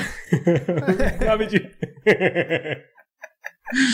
بس عشان لما- اسمع you إمتى صارت إمتى صار في حماس بالملعب حماس بالمدينة كلها. كانت سنة 2016 2017 أوكي؟ كان السنة هاي امبيد بلش يلعب minutes restrictions 30 أو 25 minutes. هاي السنة اللي كان مفروض يفوز فيها rookie of the year بس ما لعبش غير 30 ولا 36 game شيء هيك. بالضبط. وأنا رحت على game أوكي وقتيها كان في عندك داريو ساريتش ميكونل شوي هيك pieces coming together كوفينغتون روكو آه. روكو بالضبط. وكان بن سيمنز على ال bench آه آه مصاب. مصاب. عم بحط عم شا عم اللي عم بسمعنا عم بحط كلمة مصاب بين أقواس. تشيس أظن لازم تحكي لهم إنه كيف هذا كله جزء من ال process إنه بعد ما يدخل على ال draft حطه بالمختبر. اسمع امبيد إمبيد كان raw talent إمبيد بل- بلش يلعب basket من 2008 2000 شيء هيك شيء جديد. وإجا كان معسقل وبيعرفش يشوت. حطوه سنتين طلع جحش طلع monster في المختبر شويت. وين حطوه؟ تشيس اسمع ما حد بيعرف. ما حدا بيعرفها ما رجع والله كان كان وحش. هي صح اسمع لو تطلع امبيد لما كان بالجامعة زي ما انت حكيت معسقل كثير نحيف. كثير نحيف. بعدين لما خلص دخل على ال NBA ما شفناه لسنتين غير قاعد لابس بدلاته قاعد على ال bench. ولما صار يلعب جد كان ضخمان. ضخمان منيح. ضخمان وعنده soft touch شوي. آه. آه أنا بتذكر بشهر فالموسم بلش دائما بأكتوبر صح؟ نهاية آه. أكتوبر. 2016 2017 قالوا السنة هاي امبيد حيلعب. ال process خلاص. أوكي كان لسه وقتها ما كان اسمه the process بس هو كان the embodiment of يعني ال tank الكبير كان اسمه the process وكان في عندكم هذا ال slogan شو اسمه؟ trust the process خلص ال process كان خلص معروف وتيشرتات ودنيا وكل حدا عم بيحكي عنه. بس امبيد زي ما انت حكيت هو نفسه صار the process هاي السنة. تبنى تبنى الاسم تبنى الشعار تبنى. الاسم. بقول لكم كي- بقول لكم أنا كنت وقتها عايش ال- بنوفمبر كان امبيد على minute restrictions فكان أول سنة بلش الفريق شوي هلا المفروض نفوز. ولعبنا ضد ال Wolves. كان ال Wolves بال West similar idea to the process كان كان عندهم كات وويجنز إنه young team اثنيناتهم young وكات وضد إمبيد. وإمبيد نزل بكات. كانت أول إنه إنه preview of هدول المفروض مستقبل ال NBA ال bigs تبعون ال NBA بالمستقبل. آه. وقتها man والله زي ما إمبيد فرجانا إنه هو جد he is يعني امبيد أخذ أخذ كات من أول منافسة معه. وأنا كنت بال game وقتها وشنع فيه. ومن يوميتها كات ما يعني يعني كل يوم بيلعب ضد إمبيد. إمبيد بياكله. آه. هلا مش هاي السنة تهاوشوا تذكر آه. بأول السنة تهاوشوا آه. بالضبط أنا نسيت عنها شو زمان عنها هاي الهوشة كأنها قبل عشر آه. سنين ف- آه، ليش ال fans تبعون فيلي بيحبوا امبيد كثير كثير كثير أنا كنت أروح على الجيمات وقتها ما كانت خلص ال fans صاروا أربع سنين بيخسروا وامبيد كان يحكي ال fans إنه أنا هون إنه أنا يلا نحن مع بعض رح رح نبلش نفوز و that season مع إنه كان على minutes restrictions ب January they went undefeated. أوف. طبعا إيش صار؟ قالوا لك ال Sixers لا لا لا لا لا هون وبس. كيف undefeated؟ شو undefeated؟ لا لا بنفعش إمبيد أقعد. راحوا قعدوا لآخر ال season أقول لك شو صار معي وقتها فكان في بفبراير كان وقتها ال Warriors دورانت و Warriors كان ال Warriors آه. مع دورانت وستيف كاري وكل شيء شريت تذكرة لإلي وأنا إلي وكمان شخص. كان فبراير Sixers و Warriors أوكي كان وقتها Sixers محرزة. التذكره كانت غالية. وانت جاي و Warriors are coming to town يعني عن one of the best teams in history. التذكره كان كثير غالية وقتها. وشريتها لأنا وكمان حدا. ستيف كاري كثير بعزه أنا. طبعا وقتها قبل بأسبوعين طبعا آه، ال Sixers قفلوا على امبيد وعلى سيمنز وعلى كله. فلعبوا ولعب ولا حدا. حطوهم بالمختبر. حطوهم المختبر وكان اسمع كان يلعبوا كان كانوا يسووا حركات عشان يبيعوا tickets يحكوا انه hype up the game يمكن يمكن امبيد يلعب ويمكن سيمنز يمكن سيمنز يشوفوا أنت وحظك. تشتري تذكرة بيبيعوا sold out بعدين بقول لك لا والله انجد اسمع شريت تذكرة رحت على ال game حظي. Steph Curry. 0 for 11 from 3 أول مرة بحياته ما بجيب ولا 3 ب game كانت لا امبيد ولا سيمنز و Steph Curry آه، 0 for 11 from 3 عمرها ما صارت. مين فاز طيب؟ ووريرز طبعا. كان وقتها خلاص إنه ال- ال- ال Sixers فازوا ب January قال لك لا لا لا. ارجع ارجع ارجع. بعدها they tanked وأخذوا ال first pick مين أخذوا؟ Markelle. Markelle. طب اسمع هلا بنص ال process في شغلة صارت بنص ال process اللي هي سام هنكي فكرته مشي فيها. بعدين وأنا أنا متأكد إنه ال NBA تدخل بهاي الشغلة لأنه بعد أكمل سنة راحوا مين حطوا ال Sixers يشتغل معه؟ جيري كولانجلو وجيري كولانجلو صار يتدخل بمواضيع ال- ال- الفريق وكيف بده يبني الفريق وهيك. وأنا متأكد ليش عم بحكي إنه متأكد ال NBA دخلوا؟ لأنه ال NBA شافوا إنه ال Sixers فضيحة فضيحة. وجد زي ما أنت حكيت بلا حياة. فجابوه على أساس اسمع زبطهم شوي يعني مشان الله ما بينفع يضل يعمل هيك. فدخلوا جيري كولانجلو وهنكي ما عجبه الموضوع. فهنكي بعد فترة خلص قال لك إذا هو راح يكون موجود أنا طالع. وسحب حاله استقال كتب رسالة 7000 كلمة. راح جيري كولانجلو حط ابنه براين كولانجلو الرئيس وكملوا. هلأ أنا اللي بدي أعرفه لما هذا الحكي صار واستقال سام هنكي بفيلادلفيا شو كان شعور الناس؟ إنه وقفوا مع هنكي ولا وقفوا مع كولانجلو وال NBA ولا شو اللي صار؟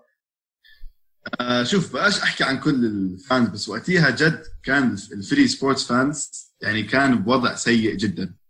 ففي منهم قالوا لك إنه بدنا أي شيء إنه إنه إنه حرام مدينة مدي- مدينة كبيرة زي هيك آه ويكون فيها كل الخسارات هاي.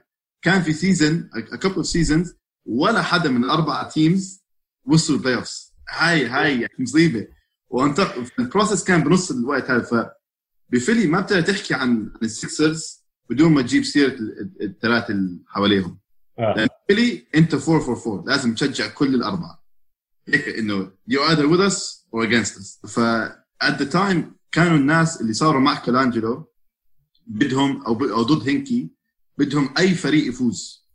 ف- وال Sixers كانوا يعني يعني أكثر أكثر فريق اللي بحياه فمثل ما قلت كان كثير divisive في آه، قليل ما تشوف ناس اللي كان عندهم بعد نظر يعرفوا إنه اللي عم بيعمله صح. كان وضع يائس كثير كثير حتى في ناس إنه هلأ if you weren't with us during the process إنه ما تكون معنا هلأ. آه في حقد إنه أنت إذ- إذا أنت ما عشت أيام ال process معي هلأ نحن عم نفوز تيجي بدك تصير مشجع روح من هون. بالضبط.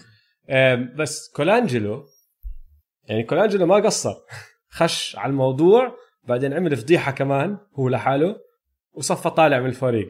فأنت متذكر الفضيحة آه؟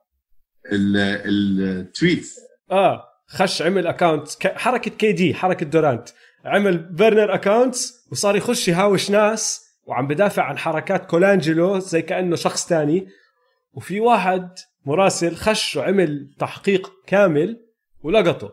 فطبعا انفضح. ومرته اظني خاشة كانت على الموضوع كمان وصاير لا قصص. هو لا بالعكس أسوأ. هو قال هذا مش أنا هذا مرتي. حط حط المشكلة كلها بمرته. تخيل يا زلمة. شو هال شو هالنور يا قال لا مش عشان هم إنه التحقيق إنه أثبتوا إنه هذا كان تليفونه. فهو قال عشان يطلع منها قال حط الحق على مرته. إنه مرته هي اللي كانت تغرد وتحكي أشياء عاطلة عن لعيبة زي إمبيد وبن سيمنز وهيك أنا بعدين خلاص ال Sixers tanked وقتها وأنا طلعت من Philly واجيت آه، نقلت على دبي. بس ده السنة 2017 2018 خلص خلص ال process. و- وكان Sixers فريق فظيع كان بن سيمنز وإمبيد و- و- وساريتش وكله. وكان عم يدخل ال playoff ودخل third seed السنة وقتها آه. شهر ثلاثة وال Sixers مولعين. خلاص winning team و winning mentality top 3 in the East وكل شيء أنا مو مصدق إنه فريق زي ال Sixers عم بيحكوا عنه يوصل ال... مش إنه يوصل ال play يوصل ال East finals الفريق هذا كنت لما أنا كنت ب Philly كان 10 10 wins إنه عم بيحكوا آه والله المفروض ال finals شو أنا مكيف إنه يوصل ال play فسافرت على Philly بشهر ثلاثة. عشان أحضر game فريق مظبوط. فريق انه الفريق المفروض يفوز ويفوز. وكان game ضد الناجتس ضد يوكيتش وكان وقتها Sixers على winning streak خرافية. كان على 10 12 game winning streak وحضرت يعني كانت أمنيتي أحضر امبيد وسيمنز وحققت حلمي الصراحة. هاي كانت game basket لفريق محترم. سافر من من دبي أروح أشوف. شو الحظ طيب اسمع اسمع. بدي أعطيك أبرز إنجازات ال process Sixers خلينا نسميهم اللي هم ال Sixers بهدول أربع خمس سنين. أول إشي كسروا الرقم القياسي لعدد الخسارات المتتالية. 28 على موسمين. ومش بس بال NBA هذا عم بحكي بال four North American sports بالرياضات الأربعة اللي بسموهم الأربعة الكبار اللي هم ال NFL ال NBA ال MLB وال NHL ما عمرها صارت إنه فريق خسر 28 مباراة ورا بعض. هذا أول إنجاز. ثاني إنجاز عادلوا الرقم القياسي لعدد الخسارات المتتالية بموسم واحد 26 ثالثا موسم 2014 2015 بدوا الموسم 17 خسارة. استنى شوي استنى شوي. الموسم اللي بعده طبعا قالوا لك لا ما بزبط 0 و17 فبدوا الموسم اللي بعده 0 و18 زادوا عليها خسارة. وعادلوا الرقم القياسي لعدد الخسارات المتتالية لبدايه موسم. أول موسم لسام هينكي بلش الموسم هذاك ب four game winning streak وأظن فازوا فازوا لبران والهيت وقتها آه هاي هاي أول سنة لما هو كان خاشش إنه هلا رح أبدأ ال process تبعي. طلعوا فايزين ثلاثة ولا أربعة ورا بعض. خف عقل الزلمه قال لك شو عم بصير وفازوا ميامي. قال لك فريق هذا حينافس اسمع عندك أربعة بدي أحكي لك عن ال picks تبعونهم. عندك أربعة first round picks ما لعبوا أول موسم لإلهم ماشي؟ فنيرلينز نويل ما لعب أول موسم. إمبيد ما لعب أول موسمين. ساريتش ما لعب أول موسمين لأنه نقوه بال draft وبعدين تركوه ب Europe خلوه يلعب بأوروبا كمان موسمين. لأن عندك سيمنز ما لعب وبعدين فولتس. فولتس لعب ثلاث جيمات بعدين صار معه أغرب قصة وأغرب إصابة بتاريخ ال NBA كله. راحوا قعدوا. لحظة وماركل فولتس بدلوه مع تيتم. خلينا نتذكر بدلوا. ال draft pick مع تيتم. يعني أنت كمشجع اللي صار يعني مستاهل هذا هذا ال process وهدول السنين اللي عشتوهم ك كسكسرز الزبالة. أكون صريح معك؟ Think آه مستاهلة. لو لو الشيء الوحيد that they messed up بال process إنه they didn't draft as best they can. تعرف انه تعرف إنه كان عندهم بورزينجس they passed على بورزينجس آه. كان ممكن الفريق يكون فيه على rookie contracts امبيد سيمنز وبورزينجس الفكرة كانت كويسة إنه شوف شو طلع منها. عندك يعني فريق محترم بينافس. بس آه، بس لو they drafted أحسن كان ممكن يصيروا يعني to, to build long term. I think خبصوا الموضوع هذا. مين أسوأ pick أخذوه؟ برأيك. أوكافور. أوكافور آه؟ مش مش فولتس. لا. لأنه صح اللي بيحكيه دويس إنه كان بيقدروا ياخذوا تيتم بس ارجع لهديك السنة ولا فريق بكل ال NBA كان أخذ حدا غير فولتس number 1 إلا بوسطن اللي صار نحن كان عندنا السكسرز كان third pick والسلتكس كان ال first pick okay السلتكس كان عندهم first pick عشان trade مع ال مع النتس يمكن اسوء trade بالدنيا. المهم. آه. هي trade جارنيت وبيرس كارنت فيلز المهم كل ال كل ال experts السنة هذيك التوقعات ال pre drafts كلهم كانوا حاطين فولتس number 1 كلهم. كل 100% وكان تيتم حوالي 2 3 كان لونزو بول كمان وقتها آه. إيش يصير؟ I think وقتها العرض داني اينج كان عارف شغلة ما حد ثاني كان عارفها. لأنه بدون أي سبب قبل قبل ال draft بيومين ولا هيك شيء traded مع السكسرز for the first pick هم كان نحن كان ال third وهم وهم ال first فهي traded down للسكسرز والسكسرز أخذوا ال first pick داني إينج عمل حركة وسخة. وأعطانا بضاعة خربانة. الحق مش عليه بصراحة الحق على كولانجلو اللي اخذه اسمع الكل كان حاط ماركل فولتس number 1 بس هو أعطانا بضاعه خربانه هو كان عارف في شيء غلط بال shoulder تبعه. هو دخل وكان عنده reports متأكد. شغلة داني إينج إنه ما كان بده فولتس لأنه كان عنده كايري ايرفينج لا. آه كانت السنة اللي جاب فيها كايري ايرفينج بال 2017 18 كان عارف إنه كايري جاي بالصيف وقال لك أنا عندي راح يصير كايري. ليش بدي ماركل فولتس اللي بيلعب نفس المركز. فحتى داني إينج ما بعرف إذا أصلا أعطاكوا بضاعة خربانة ولا قال لك أنا ما بحتاج أضيع ال pick الأول تبعي على واحد زي جيسون تيتم. إذا بقدر أعمل trade لفيلي عشان هم ياخذوا فولتس اللي الكل متفق إنه لازم يروح number 1 آه. وأنا باخذ اللي بدي إياه number 3 وهذا اللي صار. فهمت علي؟ هاي هي. فأنا ما بعرف يعني أظن شنصت مع داني إينج شوي كمان. ما بعرف. ممكن. طيب هذا أسوأ pick أنت برأيك. اوكافور آه؟ آه. أنا بدي أعطيك واحد. بال 2013 كان عندهم السكسرز 2 picks السادس أخذوا فيه نيرلينز نويل وال11 أخذوا فيه rookie of the year هديك السنة. مين؟ مايكل كارتر ويليامز. متذكر؟ مايكل كارتر MCW طبعا.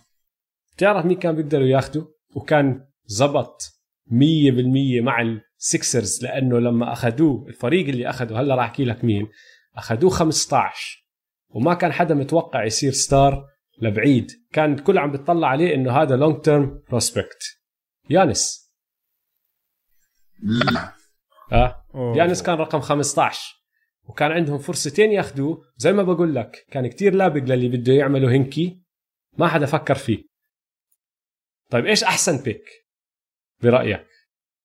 the process لأنه أنا أنا كثير بحب سيمنز كثير كثير بحبه. كثير. بس أنا كواحد عشت through the process خلص كان زلمتك. أنا أنا ز- زلمتي will always be Embiid لأنه اللي سواه لل... لل... لل... للمدينة لل morale للمدينة لما هو اجى وحتى لعب الموسم 16 17 شوي أعطى morale boost أخ أخته للمدينة. للأبد راح يضلوا إمبيد is the process وهو he's حيضل محبوب because لنا كلنا صراحة. طيب تلعب لعبة معي؟ أنا هلأ راح أحكي لك أسامي لعيبة. هدول أسامي لعيبة لعبوا مع ال process سيكسرز وأسامي لعيبة كسبيه خمسة. يعني أنا اخترعتهم وفي منهم جد لعيبة لعبوا مع ال process بدي أحكي لك إياهم بدي أعرف إذا متذكر أي واحد فيهم. ماشي. جاهز؟ رقم واحد. بدك تحكي لي إذا كذب ولا جد لعب معهم. okay. okay جاكار سامسون. كذب. كاسبر وير. true جارفيس فارنادو think true مش think true داريس موريس. آه مش متذكره. فلا. مالكم لي. آه أظن لعب معهم بس ما طول دويس شو رأيك أنت؟ أنا مستمع ولا واحد فيهم. هدول الخمسة هدول الخمسة كلهم لعبوا مع البروسيس سيكسرز.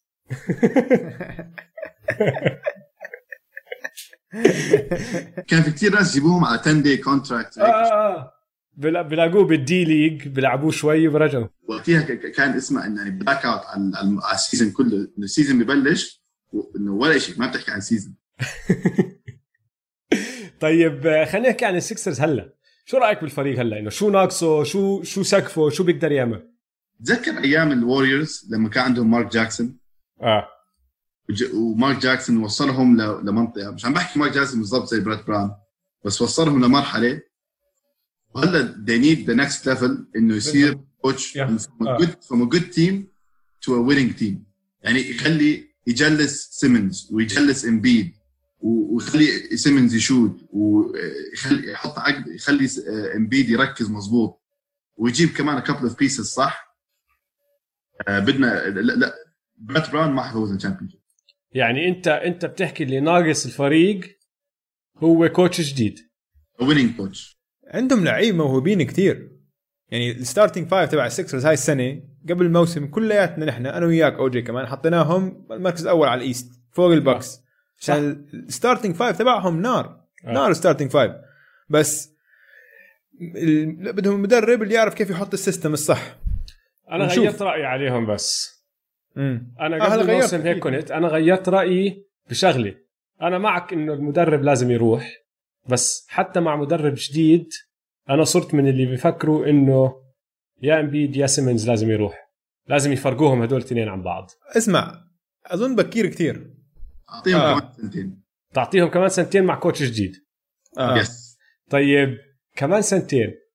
بس يصفي ال coach الجديد جاي والفريق عم بينافس بس ما عم بربح وألتن براند ال- المدير العام بيكون قاعد وبيقول لك ما راح تزبط. زي ما حكى اوجي قبل سنتين يا بن سيمنز يا جوال إمبيد واحد فيهم لازم يروح. مع مين بتضل؟ حسب إذا بن سيمنز بيشوت ولا لا مستحيل. ال process كله واقف على شوطة بن سيمنز. اكلته هوا اذا هيك اكلته هوا.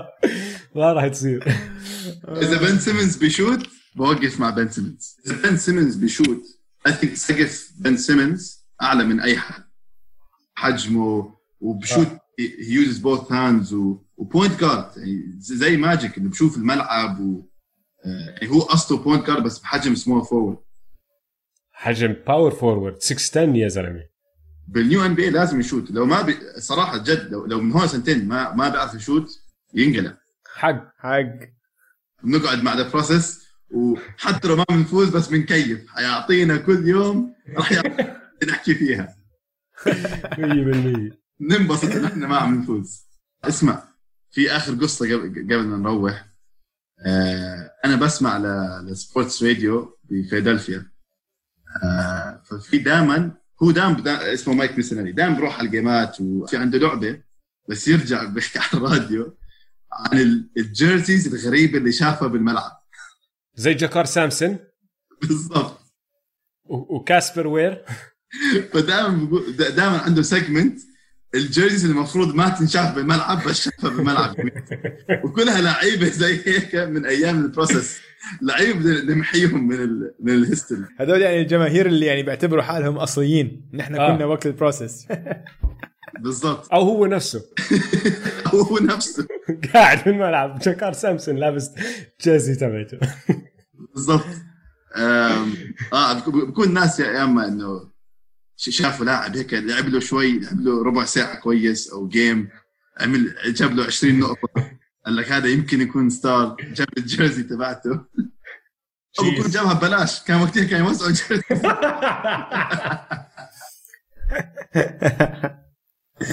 طيب حلو يا تشيس آه، انبسطنا كثير معك وبحكايات عن ال process وإن شاء الله استمتعتوا يا مستمعينا مع ملوك ال tank.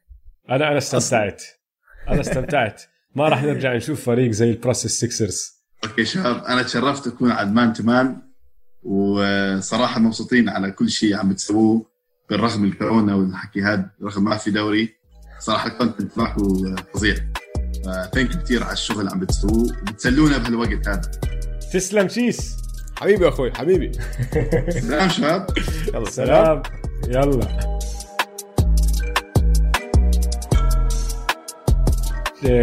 دويس أنا سألته للزلمه كنا عم نحكي أنا وياه هو حكى لي شغلة أنت ما عم تحكيها على البودكاست. بس شو؟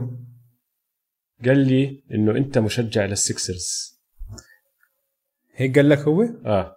أنا اسمع يعني أقول يعني في في هيك جزء من قلبي بعشق السكسرز ما بقدر أنكر هذا الحكي عشان آيبرسون. أنا كنت 100% مشجع آيبرسون. فأكيد كنت أشجع السكسرز في أيام آخر التسعينات واول الالفينات لا لا هو مقتنع إنه أنت لليوم بتشجعهم. حاليا؟ بس بتحبش تحكي للكل عشان لما يخسروا ما ينزلوا فيك الناس. لا لا بالعكس. لا إنه ده 100% ب- يعني بعترف. عندي آه، ميول للسفنتي سكسرز بس ما بعتبر حالي مشجع للسفنتي مم. سكسرز لا لا. أنا قلت مشجع السوبر سونيكس فقط لا غير. اسمع لقيت account السوبر سونيكس على تويتر رائع. رائع ال account اسمع عايشين عايشين كانه الفريق لسه موجود. كل وشغال أكثر من تغريدة كل يوم يعني. عن هايلايتس طيب؟ وعن ال... عن لعيبة عن شو؟ عن أي لعيبة؟ بس هايلايتس آه اللعيبه اللي. قدام. آه ما غيرهم. كم؟ بيتن بس. ري الن بس هدول الموسم الوحيد. لا مان عندك شريمب ديتلف شريمب عندك كثير مان. رشاد لويس. ارشاد لوي لا مان جاك فريق, عريق. ولا واسمع طبعا رجعوا غردوا مثلا لما حكى كيفن جارنيت إنه لازم يرجعوا السوبر سونيكس فهلا هم بالنسبة لهم كيفن جارنيت عم بيحاولوا عم بيهبوا له إنه يلا يا كيفن رجع لنا الفريق. طيب السونيكس طلعوا من بطولة man to man 3 على 3 للأسف الشديد يا دويس. اخ لا تذكرني زلمه لا تذكرني. طلعوا ضد الليكرز والأسبوع اللي فات هاد كان عندنا الدور الربع النهائي. كان عندنا أربع مواجهات. المواجهة الأولى البوكس والكابز المواجهة الثانية الليكرز ألف ضد الروكيتس المواجهة الثالثة كانت البولز والوريورز المواجهة الرابعة الليكرز با ضد السبيرز لسه ما خلصت هاي نحن قاعدين بنسجل ضايلها كم ساعة بس مبينة لمين فراح أحكي لك مين فاز حسب التصويت وبدنا نناقش أنا وياك شوي نشوف إذا صوتوا للفريق الصح ولا لا. وراح أبدأ okay. بالشغلة اللي بصراحة ما توقعتها. البكس والكابز البكس فازوا. أنا كنت متوقع هاي المواجهة بالذات كنت متوقع إنه يا أنا يا أنت راح نستعمل حق الفيتو. 100% لبرون جيمس على راسي وعيني بس لبرون جيمس مع كايري ومع مارك برايس ما راح يطلع راس ضد كريم أوسكار ويانس. يانس بيمسك لبرون على ال perimeter جوا راح يضايقه. لبرون بضل لبرون راح يعمل إشي ضده. بس يانس إذا في حدا بالعالم كله بيقدر يمسك لبرون هو يانس. فيانس على لبرون بصفي عندك أوسكار ماسك كايري ومارك برايس على كريم عبد الجبار. ما بتزبط. كريم ما عندهم حل له. فهاي واضحة صح؟ 100% الليكرز ضد الروكيتس. الليكرز فازوا. وفريقهم ألف خلينا نذكر الناس فيه ماجيك وفيه شاك وفيه إلجن بيلور. الروكيتس فيهم هاردن فيهم حكيم وفيهم ياو. أنا مني علي شايف ياو على شاك على طول. صفي هاردن ماسك ألجن وحكيم على ماجيك. mismatches. آه. يعني على راسي وعيني حكيم فوزتهم ال round اللي قبله بس كتير فيها mismatches هاي. الليكرز أسرع. هاردن يعني. مش معروف بالدفاع تبعه تزبطش معه. وشاك يعني مع كل احترامي لياو شاك راح يدمر ياو. يعني ممكن يعني ممكن تحط إنه حكيم يدافع على شاك وبدافع عليه أحسن ممكن. طيب. بس بصير عندك mismatch على الجهة الثانية. آه مين؟ يا الجن يا ماجيك راح يلفوا دوائر يفتحوا شوارع بياو.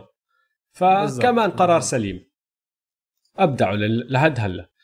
هلا الثالثه أنا توقعتها تكون أقرب.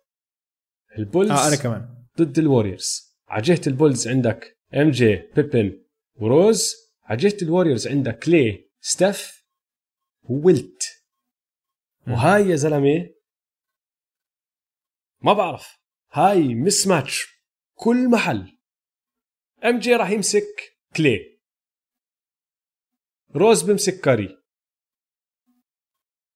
بصفي سكوتي بيبن ماسك ويل تشامبرلين. ما بتزبط. يعني سكوتي على راسي وعيني أحسن defender بالتاريخ على ال perimeter بس آه. ما بيمسك ويلت جوا. بيقدرش يمسك ويلت جوا. بس هلأ على الجهة الثانية اقلبها إذا البولز عم بيهاجموا عم بتحط كلي على جوردن؟ no problem ماشي كلي على جوردن. روز على كاري هاي مذبحة. كاري بيقدرش يعمل آه. شيء ضده راح يضل يطلع عنه كل مرة لأنه هذا peak روز عم نحكي عن MVP روز صح؟ 100 100 بصفي ويلت على بيبن. بيبن راح يسحبه لبرا وراح يصفي playmaker مش عارف. أظني هاي حسب الطابة مع مين. يعني توقعتها أقرب أنا بس يعني أنا لو أنا أنا صوتت للبولز. طبعا أنت لأنك من قلبك بتصوت. لا أنا بعقلي عم بصوت. أنا كان لازم في أنا بدي احكي عندي ملاحظات عن ال round اللي قبله. أنت كمل على المواجهة الرابعة وأنا بعدين بحكي بحكي علي. حلو. المواجهة الرابعة الليكرز با ضد سبيرز. آه، كوبي باو وجيري ويست على دانكن روبنسون وجورج جيرفن. جورج جيرفن راح يمسك جيري ويست بتوقع هون الصعوبة إنه راح يصفي دانكن ماسك كوبي. ودانكن آه. قد ما هو شرس كمدافع ما بيقدر يمسك كوبي. مستحيل. لو حطوا جيرفن عليه راح يصفي دانكن ماسك جيري ويست كمان بيقدرش يمسكه بال perimeter بيقدرش يلحقه.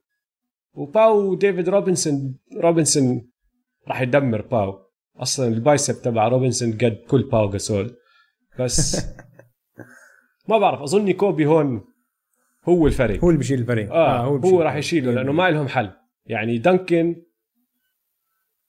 بحطوا باو عليه بس دانكن ما بيحمل الفريق بالطريقة اللي كوبي بيحمل الفريق. دانكن لو إنها مش 3 على 3 أثره أكبر على الفريق. بس 3 على 3 صعبه شوي. صح. فانا مع كوبي 3 على 3 لعب حارات كوبي أنا مع أحسن خمس لعيبة بالتاريخ. ولحد هلأ فايزين يعني زي ما حكينا نحن المواجهة هاي لسه ما خلصت ونحن قاعدين بنسجل. بس م. راح تخلص لصالح الليكرز با حلو. شو ارائك أنت؟ لا أنا آرائي إن ما عندي إشكال مع هدول النتائج. والله أبدعوا صح؟ الشباب؟ عشان هيك عشان هيك عشان هيك أنا مقهور أوجي. ليش؟ عشان عندي حق فيتو وما مش حقدر أستعمله. بس اسمع كان لازم أستعمله. أنا لا لا أنا الصراحة غلطت انه الأسبوع الماضي ما استعملته. عشان كان عندي مباراتين ممتازين استعملهم. كانوا حقي استعملهم وكان المفروض استعملهم أصلا. بس ما استعمل كان لازم أقلع هاردن من الملعب أحط ايفرسون فوقيه. هاي بس هيك بس. بس. إذا إذا إذا قلت هاي كثير okay هاي. مزاج. هاي okay. هاي لا ما عملتها عشان هاي كانت 100% كان قرار من القلب يعني ما كان آه. قرار منطقي. okay؟ بس ما بقدر أي حد يقنعني إنه الكافز بين لبران وكايري ومارك برايس بيفوزوا على الماجيك اللي هم دوايت هاورد وتريسي ماكجريدي وبيني هارداوي. like ما حتصير لو بيلعبوا 100 مرة الماجيك حيفوزوا 100 مرة وأنا مقتنع اسمع بعدك على هالسالفه يا زلمة. خلص مشينا مشينا على ال round عشان هلا اسمع عشان خلص. هلا قاعد أنا والفيديو تبعي بالبيت. طيب استنى. انتهينا. شوف المواجهات اللي راح تصير هلا. عندنا نص النهائي هالأسبوع هاد. البولز ضد البوكس مذبحة. مذبحه والليكرز ضد الليكرز. هاي اسمع حرب أهلية. هاي حرب أهلية. فالبولز ضد البوكس. خلينا نحكي عن ال match up هذا شوي. هذا قبل okay. ما يعني ما بدنا نحكي للكل لمين يصوتوا. بدنا نشوف المستمعين شو راح يعملوا. لأن زي ما بقول لك أبدعوا بال round الربع النهائي. بس خلينا نحكي match ups شوي. شوف المواجهة هاي حتكون بين الطول وبين السرعة. البولز أسرع بكتير البوكس أطول بكتير. يعني أطول واحد على على البولز هو بيبن طوله 6 7 أقصر واحد على الباكس آه أوسكار. أوسكار, روبرتسون طوله 6 5 يعني آه. تقريبا نفس نفس الطول هو وياه فهمت علي؟ أما عندك كريم ويانس كل واحد فوق ال 7 feet وال wingspan تبعهم يمكن أطول من 7 أطول من 7 feet أكيد 7 5 7 6 فهي هاي الصراع التاريخي بين العمالقة وبين السرعة. والمشكلة للبولز إنه ولا واحد فيهم shooter shooter. لا MJ لا MJ shooter. فبشوتوا بس هم مش shooters على مستوى زي كلي وستيف فهمت علي؟ إنك تضلك تبعد وتبعد وتبعد.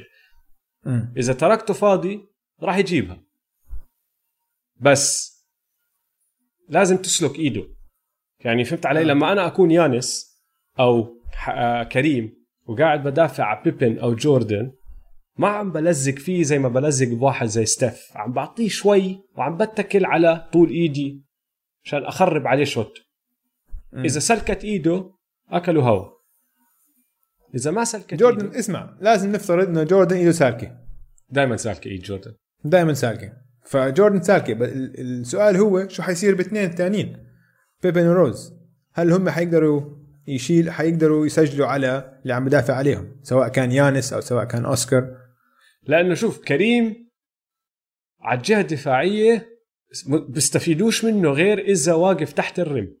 إذا قدروا يسحبوه لبرا ما بيقدر يوقف قدام روز ما بيقدر يوقف قدام جوردن ما بيقدر يوقف قدام بيبن فإذا واحد فيهم سحب كريم لبرا راحت عليهم.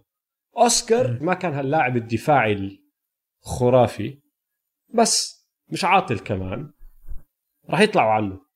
يانس ال... السر هون عندهم للبوكس لأنه يانس بيقدر يخرب على الثلاثه حطه على روز بخرب عليه حطه على بيبن بخرب عليه الأقصر والأطول. فهمت علي؟ صح. بس بضله صغير كمان ما عنده الخبرة. ما بعرف. هي زي ما انت يعني هي حكيت. شوف size ضد speed صح. المواجهة الثانية ليكرز ضد الليكرز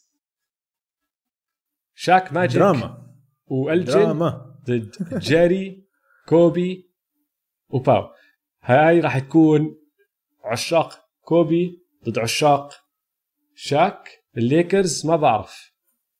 عندك شوف شاك وماجيك مع بعض. فعندك عشاق ماجيك وشاك على جهة وعندك عشاق كوبي على جهة. عشان ما أظن من مستمعينا في كتير يعني كانوا يعشقوا جيري ويست. يعرفوه يعني وهيك بس ما أظن يعني كثير منهم. معظمهم آخر 20 سنة بلش يتابع كره السله المشكلة لفريق الليكرز با ما حدا فيهم بيقدر يوقف شاك. ولا واحد. هاي نفس الشيء بكل NBA تاريخ ال NBA ما حدا بيقدر يوقف شاك. آه بس بتقدر تبطئه شوي. حتى لو ما وقفته تماما بتقدر تبطئه. باو بيقدرش يعمل له إشي. باو بيقدرش يعمل له ولا إشي. ولا إشي زي كأنه مش موجود. آه. بس كوبي مجنون. بالضبط. حلوة راح تكون. أنت مين بتقول؟ لا أنا ما راح أحكي توقعاتي عشان بدي أشوف نتائج التصويت أول. هالأسبوع بنحط بس هدول المباراتين ال two match ups خلص عليهم. الأسبوع الجاي أنا وياك بنناقش شو صار نعطي preview للنهائي. ثاني يوم بعد ما نخلص البودكاست الأسبوع الجاي بننزله بننزل المواجهة النهائية نشوف مين بفوز. حلو حلو. طيب أوجي. آه. وصلنا لوحش الأسبوع. آه. أظن واضحة كتير. وحش الأسبوع. كتير كتير واضحة. تحب تحكي للمستمعين؟ آه دينيس رودمان. 100% وحش كل أسبوع. لو على كيفي خلص هو وحش الوحوش للأبد. مجنون ما الحلقة هاي كانت ممتع. خف عقلي فيها. ممتع مجنون ممتع. مجنون طيب آه، دويس إذا زهقان هالأسبوع عندي اقتراح لمباراة تروح تحضرها. أها. قول حضرت اللي حكيت لك عنها الأسبوع الماضي؟ لا. ما زلمة. أنا اسمع أنا لما عندي عيلة عندي أولاد عندي أشغال مان. طيب إذا إذا فضيت هالأسبوع أنا بقترح تروح تحضر المباراة الخامسة من نهائيات القسم الشرقي من ال 1987 بين الديترويت بيستنز نفسهم ال Bad Boys بس قبل ما يربحوا البطولات على الطريق ضد البوستن سلتكس ولاري بيرد الكل عم. بيحكي عن البيستنز هالأسبوع لأنه كانوا جزء كبير من الحلقة الرابعة هاي تبعت The Last Dance احضروهم هم بيلعبوا لأنه ماشي في كل الضرب وفي الخشونة وفي الأمور هاي بس كان فريق لعيب لعيب.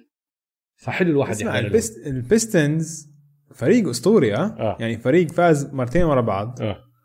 وكان المفروض يفوزوا الثالثه اللي هم اللي هي قبليها. هم فازوا ال 89 وال 90 وكان المفروض يفوزوا بال 88 لما لعبوا بالنهائي ضد الليكرز. بس السبب الوحيد اللي خسروا فيها إنه إيزايا توماس اللي هو كان لاعب انصاب. فظيع خرافي انصاب. التوى الكاحل تبعه وما قدر يلعب باخر ال game. فهذا هو السبب الوحيد كان هم فريق أقوى بكثير من الليكرز. فكان بسهولة يمكن يربحوا ثلاثة ورا بعض. وبتحطهم هاي واحدة بصيروا واحد من أربع فرق بتاريخ الان بي اي بس اللي فازوا ثلاثة ورا بعض. فأنا بنصح بهاي المباراة ما راح أحكي للكل مين فاز. المباراة الخامسة وراح أحط ال- الرابط زي دايما عشان اللي بده يحضرها يتسلى عليه. وهاي حلقتنا لليوم. حلو. إن شاء الله استمتعتوا معنا يا شباب. لا تنسوا تتابعونا على مواقع التواصل الاجتماعي ونشوفكم الأسبوع الجاي. يلا سلام شباب. يلا سلام.